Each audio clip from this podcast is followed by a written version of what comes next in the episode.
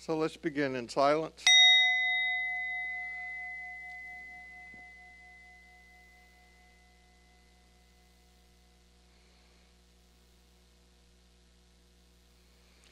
Do whatever is necessary for you to be here, to be in the space.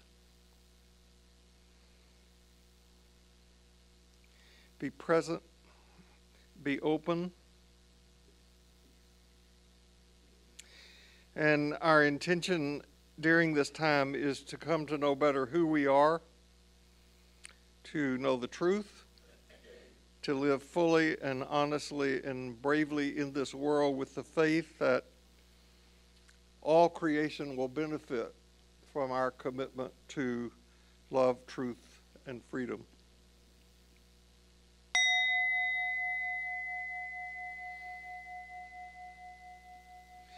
So, no matter who you are, no matter where you are on your spiritual journey, you are welcome here. Um, since we're not going to meet for uh, two weeks, I want to offer some reflections today that at first may seem like they don't fit together, but I see them as pieces of a jigsaw puzzle, which, when turned the right way, fit together to make a whole picture, an integer. And uh, that's one of the goals and hopes for what we're doing on this spiritual path. That uh, we consciously and deliberately walk a path into wholeness. I got that phrase, journey into wholeness, from my teacher, Robert Johnson. And um, if you've read any of his stuff, you know that um, it's, it's good. So I hope that what you get here today is challenging and comforting at the same time. So, three weeks ago, I introduced in here a new theme embracing what scares us as things fall apart. Now, you notice that the theme says as things fall apart, not if things fall apart. Because we're always in this never ending cycle of things arising and falling away, things arising and falling away. And one major source of human suffering is either that we ignore this arising and falling away or we try to stop it. We think something's wrong when things have fallen away, and we think that we've maybe attained something when things arise. So, you've heard me say before that one of the most frequently used phrases in both the Hebrew scripture and the Christian collection especially from Jesus, especially from the minor prophets, especially in the Psalms, is the phrase, Fear not, be not afraid. And I think it's just best for us to be honest with the fact that telling somebody who is scared not to be afraid never works. Okay? That's like telling somebody who's very scared about something that is going to happen, oh, just relax. Don't be so anxious. It doesn't work. You can't do that. So, so far then, we have said that things arise and they fall away. Things arise and they fall away. And then, and I'm repeating this because repetition is the mother of mastery, we began to look at the role that language and words play in creating our experience about what is. We talked about the importance of hearing and saying four phrases in the, fr- in the face of inevitable suffering and death. And the phrases are, I love you, thank you, please forgive me, I forgive you.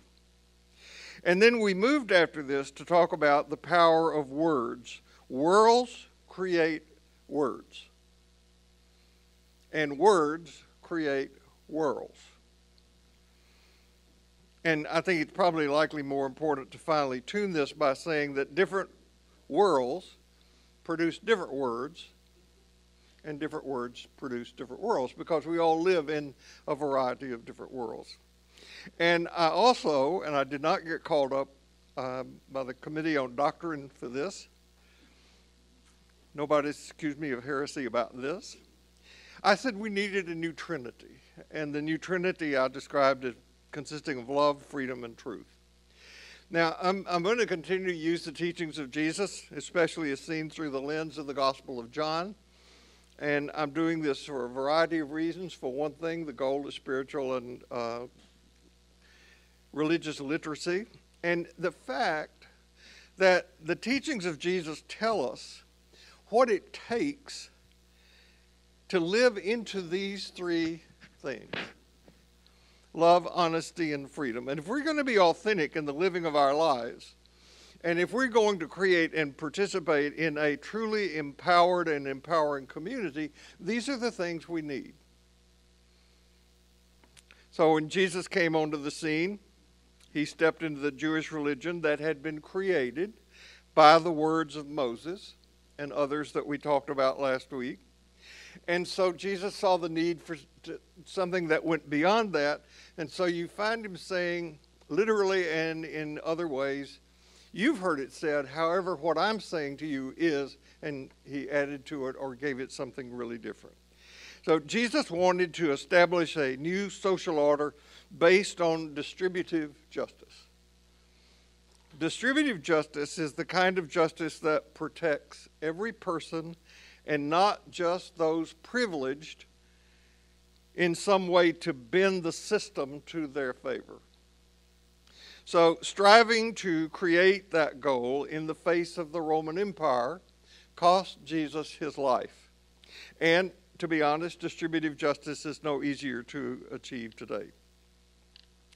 Now, one of the reasons that I wanted to teach mostly from the Gospel of John during this time is that the Gospel of John was put together, more than likely, from at least three sources but uh, the people who shaped it and, and who were shaped by it were living in a world where things had fallen apart. And they had left the religion that had been given to them. They lived in this in between time. They had allowed and continued themselves to be shaped and reshaped by the radical message of Jesus. So, John was written to help them, as well as people newly attracted to the movement, to learn about, to clarify, and to deepen their understandings of the teachings of Jesus. Learn about, clarify, and deepen. Those are their goals. And they wanted exactly why you're here today. They wanted reassurance, they wanted challenge, they wanted comfort. Um, and, and by the time John was written, uh, these followers of the way had already entered a time of pretty intense physical persecution. That started in about the year 56. John was written somewhere 90, 94, somewhere in that time. And so um, they knew what it was like to be persecuted for what they, they believed. Um, now, you keep in mind that these people used the words of the world that they lived in they, don't, they did not have our scientific worldview, so they created a world using the words that their world had given them. Okay? Understand that? And I don't think it's either truthful or honest or loving for us not to acknowledge that and to deal with it in, in whatever way we can. It doesn't lead to freedom, but it is precisely what the loudest religious group in this country those who call themselves evangelical Christians say is required to be a true believer. Okay? Y'all on board with this? You follow? Because I'm not going to repeat this when we get back together. but this is the grounding that you have got to know. Okay. I had a memory this week I want to share with you. And you're going to have, I've got some visual aids but you're going to have to use your imagination for it. I want to tell you, I had a memory about a time when I was a little guy, nine, when I made an ashtray for my father. Okay? Now, I could not find an exact replica of the thing that I got, but I got a big, round, about this big, you could use it for a doorstop, piece of crystal glass. Okay? I was going to make my father an ashtray. What I did was I got some paraffin and melted it, and I poured the paraffin into this glass receptacle. Now, some of you will know what this is. when my mother and grandmother and aunts would want to make preserves, they would put them in jars, and after sterilizing them, they would take this paraffin and they would pour it on top of what was in the jar and then put a screw cap on it, and it would stay on the shelf for months fresh that way. Well, I poured that paraffin into this ashtray. Got a picture? And then I got a stencil of the letter K after the paraffin had dried. And I put it in that ashtray on top of the paraffin. Got the picture? And then I took a very sharp X-Acto knife and I cut out all the paraffin, leaving the glass exposed under that K. So when I took the stencil out, what you saw was that K etched in the paraffin in the glass. You got the picture? And then I got some sulfuric acid and I poured the sulfuric acid in the glass thing on top of the paraffin. Now, the sulfuric acid would not eat away the paraffin, but it would etch itself into the glass, so I left it in the glass container for three days. And then I poured the sulfuric acid out, scraped out all the paraffin, washed it up and everything, and I had this beautiful ashtray to give to my father. Okay? You got the picture. I did that.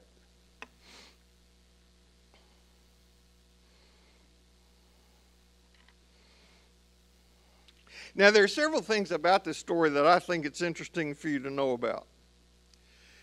Not one of which I was really aware of when I did this.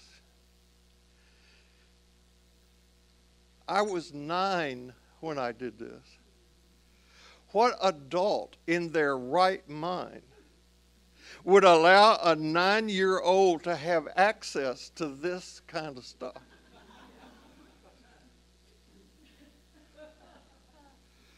Think about it. Dangerous enough to melt and pour the paraffin, to say nothing of the sulfuric acid.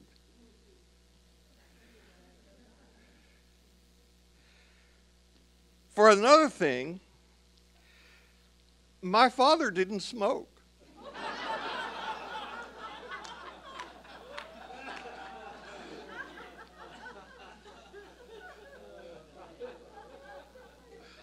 a lot of people now tobacco was a cash crop in Tennessee and a lot of people in our in our community and association did smoke uh, I can remember once as an adult going back to visit my mother who was in a hospital in that town, Columbia, and people in who were patients in the hospital would wheel their drip containers out of the hospital so they could smoke in a smoking zone outside a hospital. I don't want to be too critical of that. I mean, you know, when, when I was in training and I entered training in, in the 60s here in Houston, uh, doctors smoked in the hospital.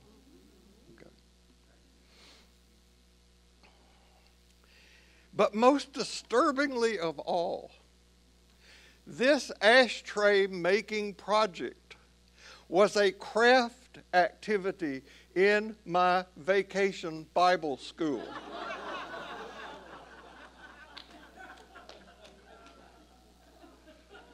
True. I could not make this up.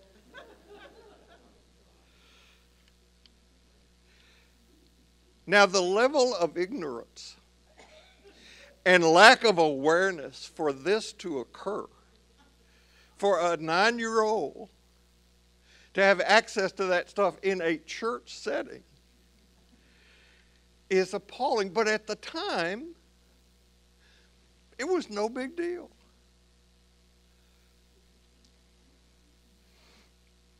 Now, I'm telling you the story for a reason. The longer I have lived and the more of my own spiritual work I have done, the more aware I have become and am still becoming about how much further I have yet to go in being free.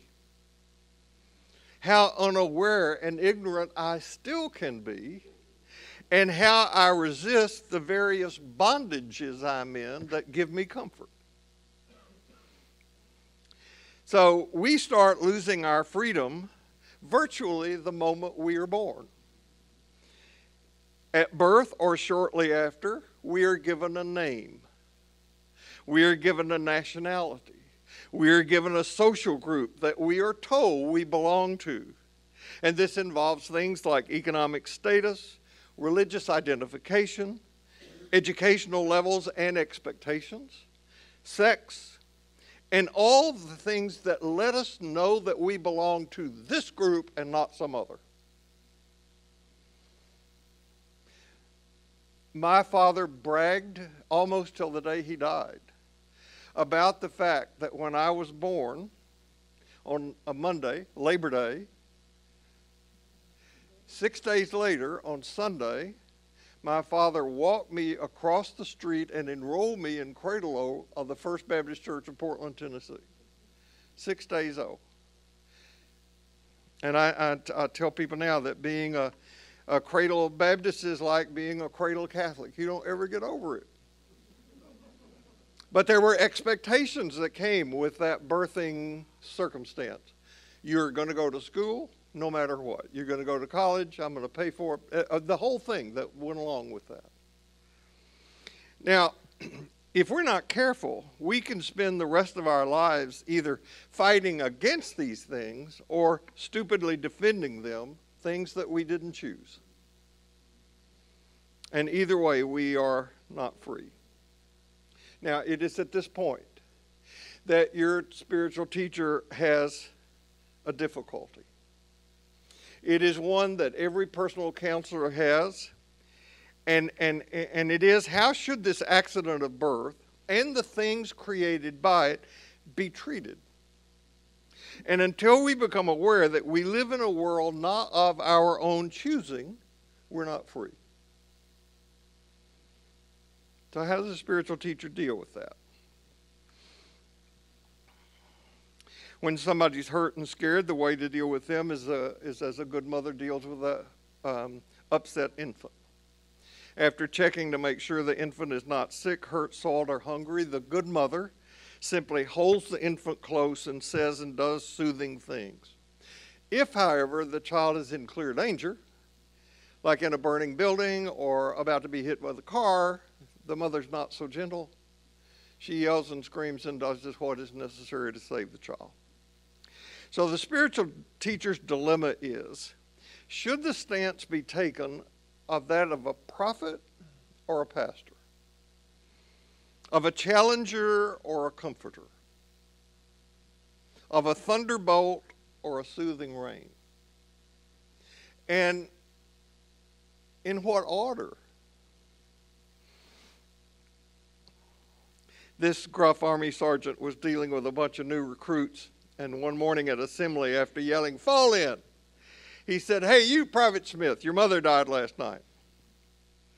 And the chaplain happened to overhear this and, and got to the sergeant and told him something. He said, You just can't do that.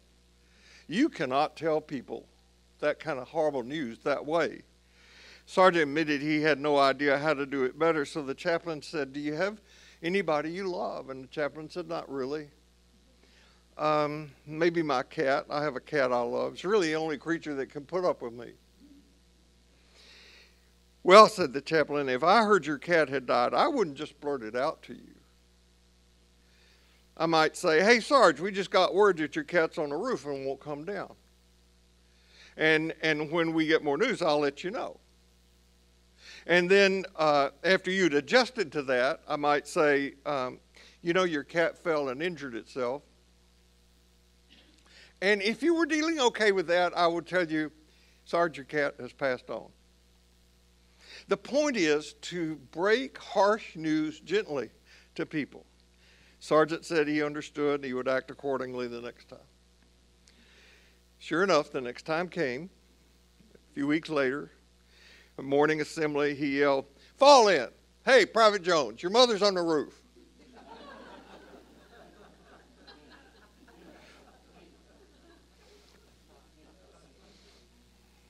Our mother's on the roof. Our mother is on the roof, right? Pick, a, pick an arena.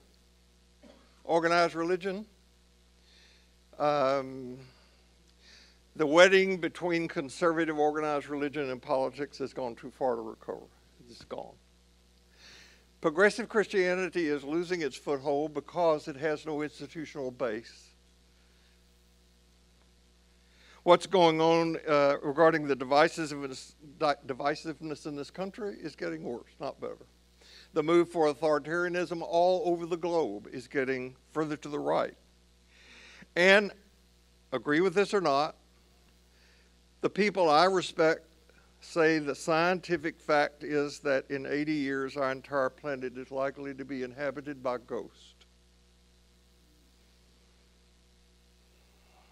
Now, it's clear that many of the worlds in which we live are in need of repair. Many of the worlds we have created that we have created do not make it possible for a large number of people to find meaningful, full lives. Now, we, at least I think most thinking people, know this. But we seem some combination of incapable and unwilling to put together anything uh, to, do, to deal with it effectively.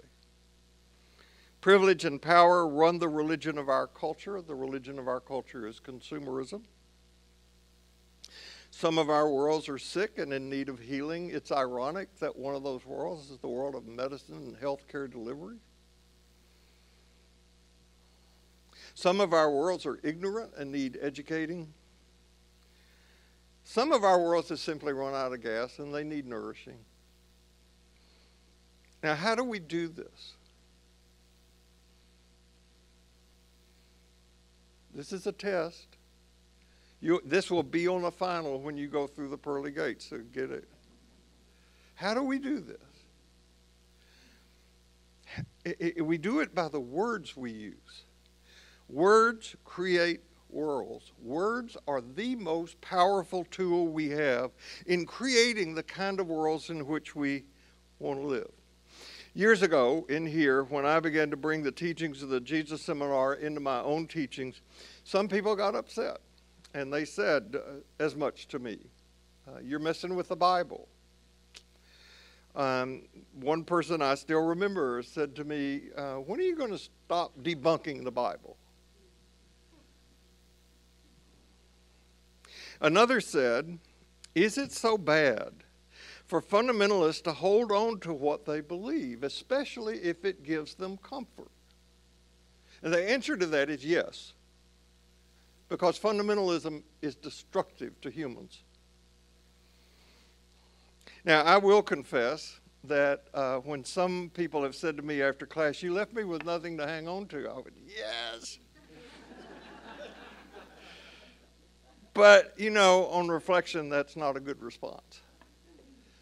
So I'm sorry. I'll have more about that in, in a moment.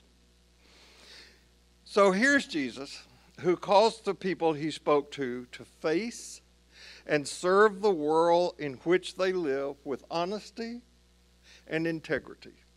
And I think it is the task of anyone who claims to speak in Jesus' name or any group that calls itself Jesus followers to live in light of the real knowledge that the various sciences have brought to us.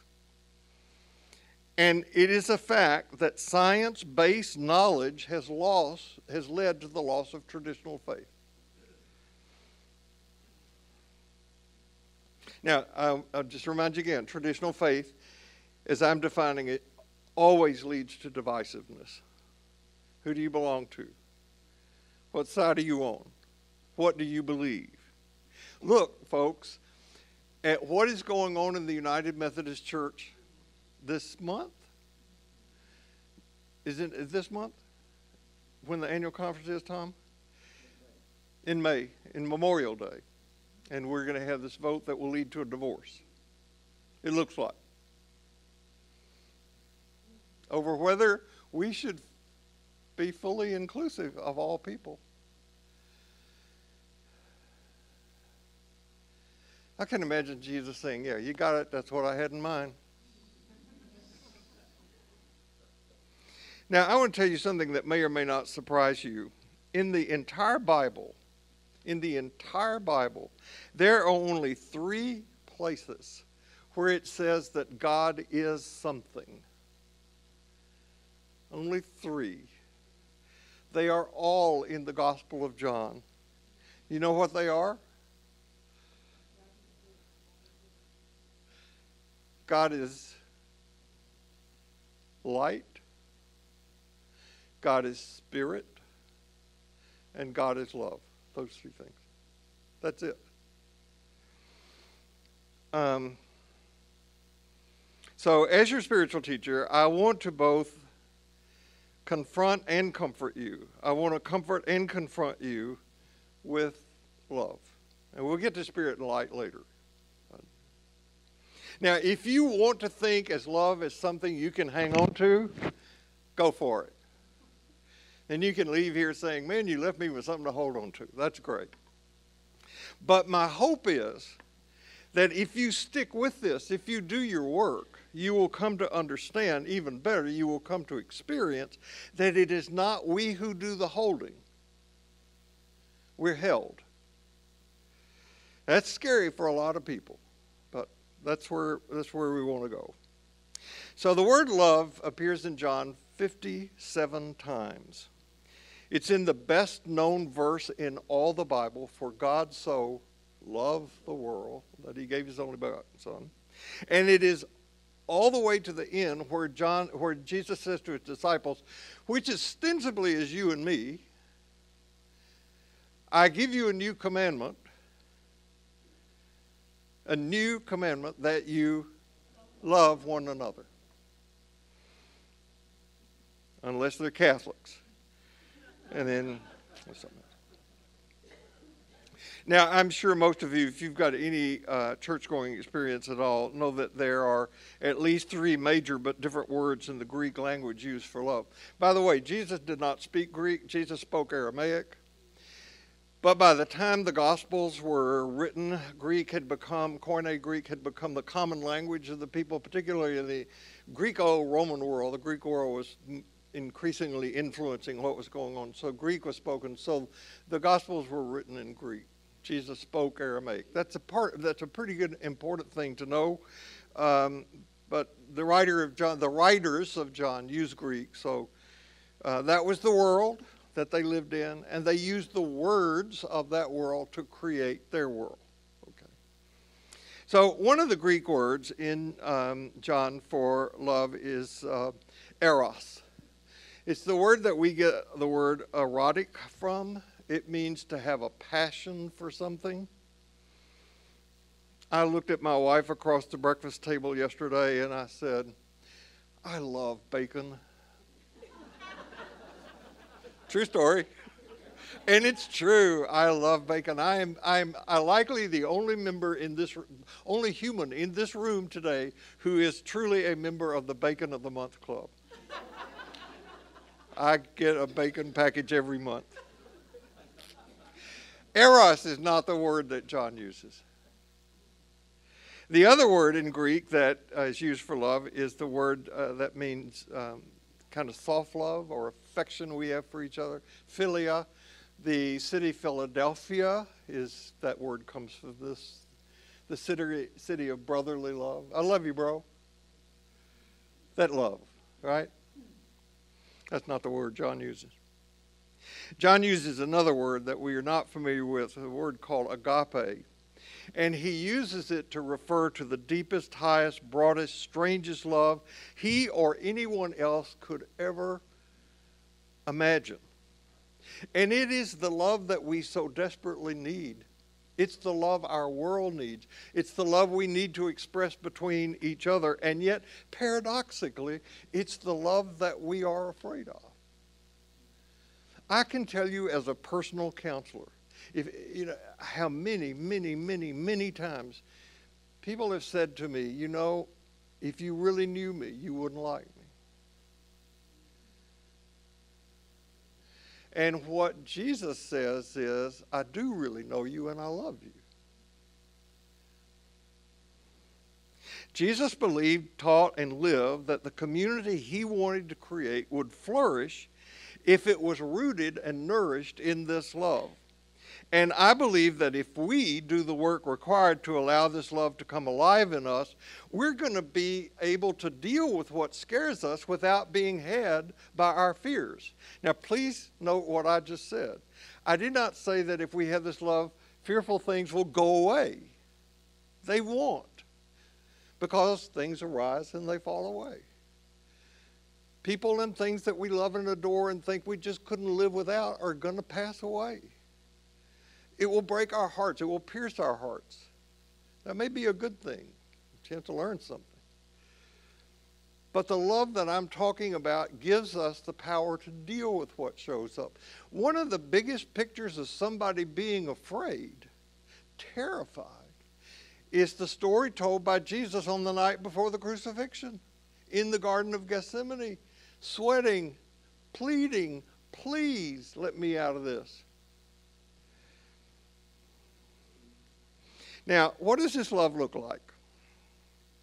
Well, a lot of things. For one thing, this love sees people as having built in worth, not as objects.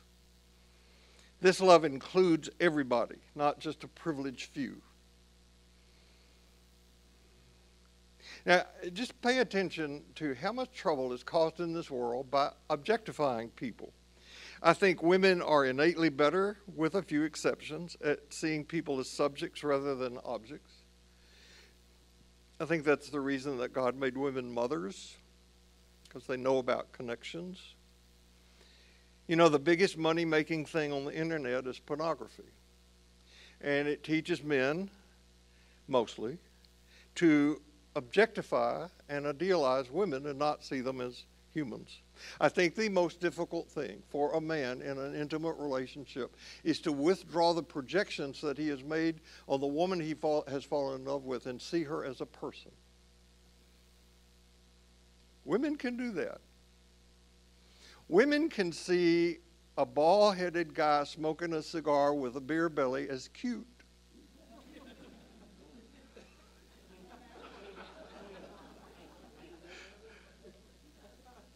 Men, not so much.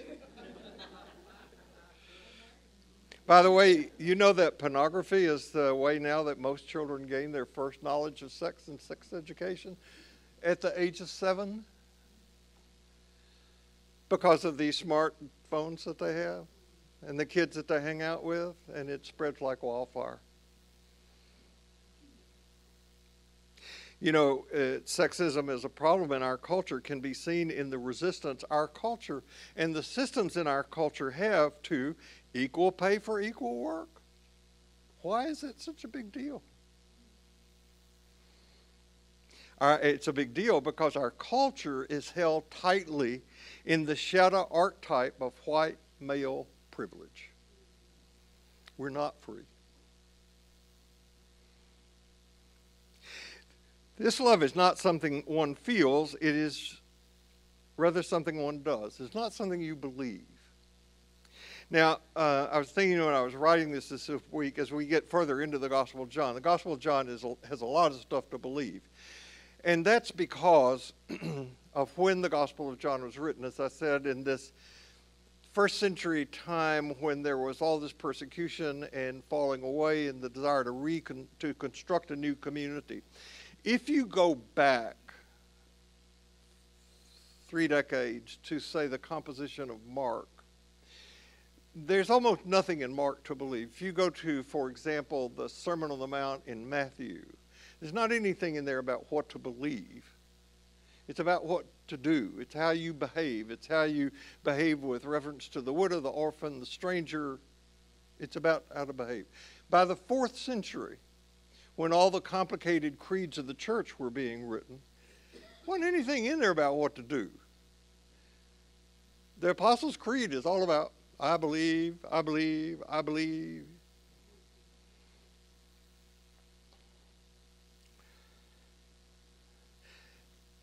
Most people today still are convinced that being a Christian is about what you believe. This love, by the way, is truly unconditional. It's given to people who don't deserve it, and it withholds punishment from people we think do deserve it.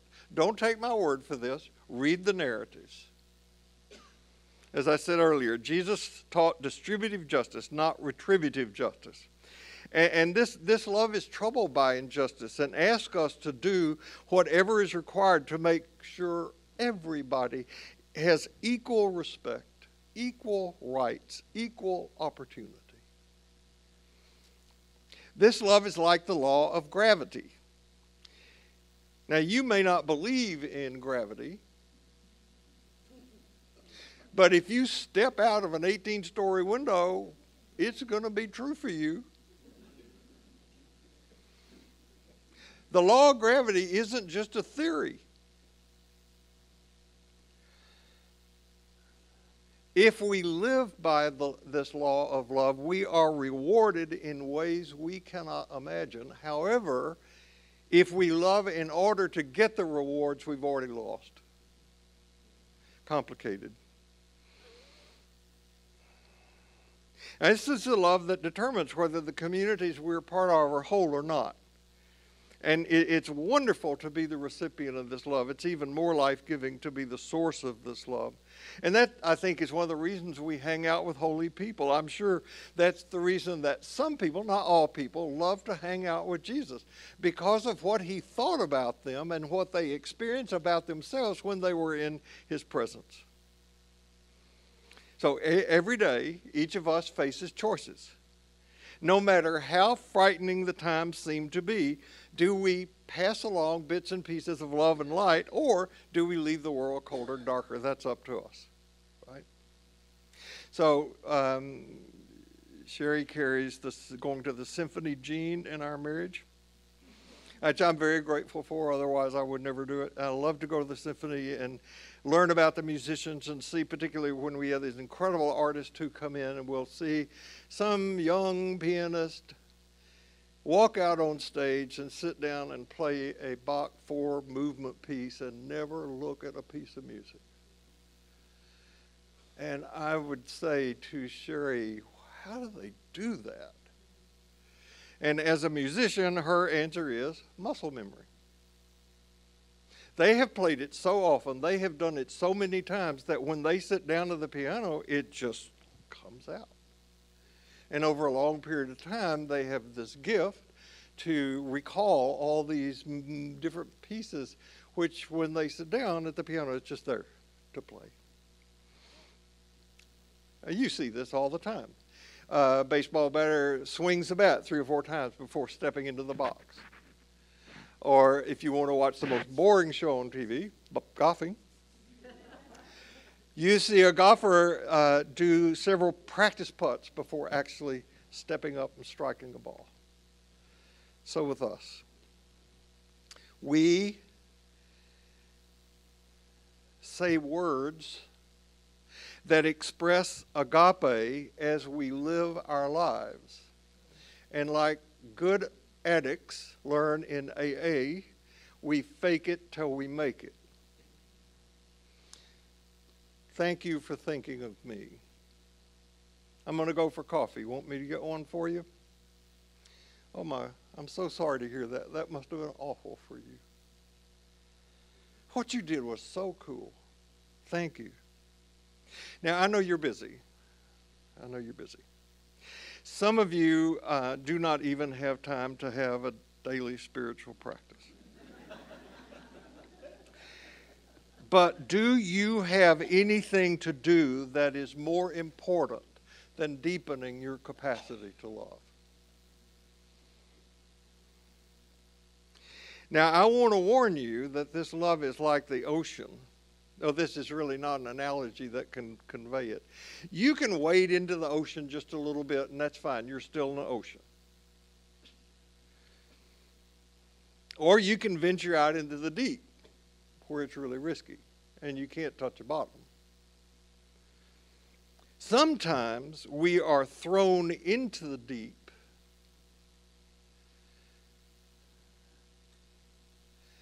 I look at the news stories coming out of Ukraine and I marvel at the love stories I see.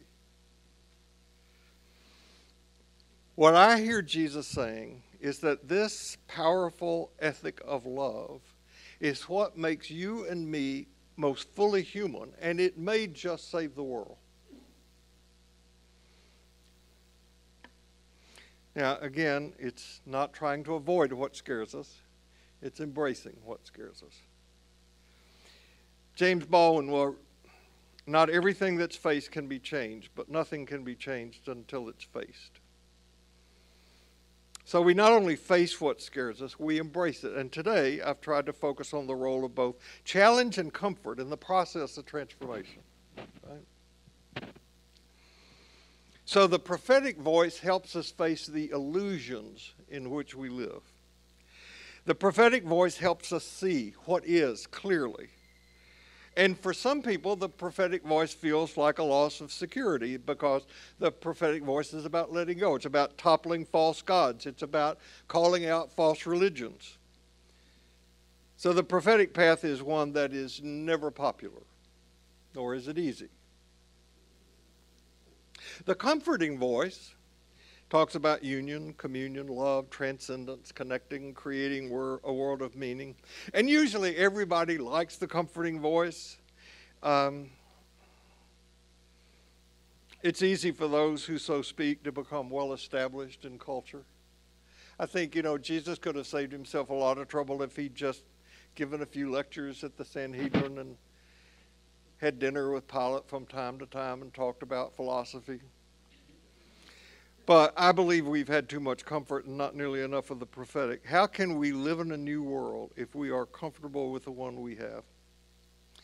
Now, if you go back and look at Christian history, you will find it struggling again and again between comfort and agitation. Usually, comfort wins in the institutional religion because it seeks to maintain the status quo. This is how institutions are always so slow for change.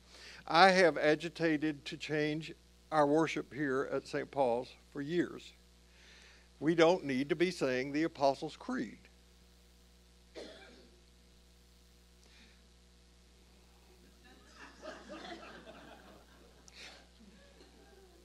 so Jesus came as a prophet.